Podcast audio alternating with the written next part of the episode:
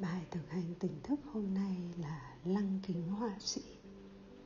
Khi nhìn qua lăng kính của một người họa sĩ Ta thấy hình khối, màu sắc, các nét vẽ, bố cục. Wow, sao mà nhiều chi tiết Trước đây mình không phát hiện ra vậy nhỉ?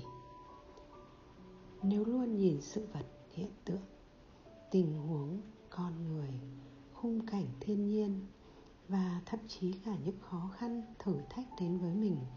Với con mắt tò mò, khám phá, sáng tạo như vậy, thì hỏi chúng ta sẽ có thêm biết bao nhiêu dữ liệu để làm phong phú cuộc sống của mình, để tìm ra giải pháp cho vấn đề của mình.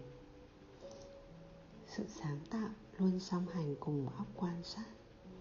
Khi óc quan sát phát triển đồng nghĩa với việc tâm trí và trái tim sẽ mở ra. Ngày hôm nay, bạn hãy cố gắng thực hành ít nhất một lần, nhìn mọi thứ xung quanh với lăng kính mới mẻ này nhé.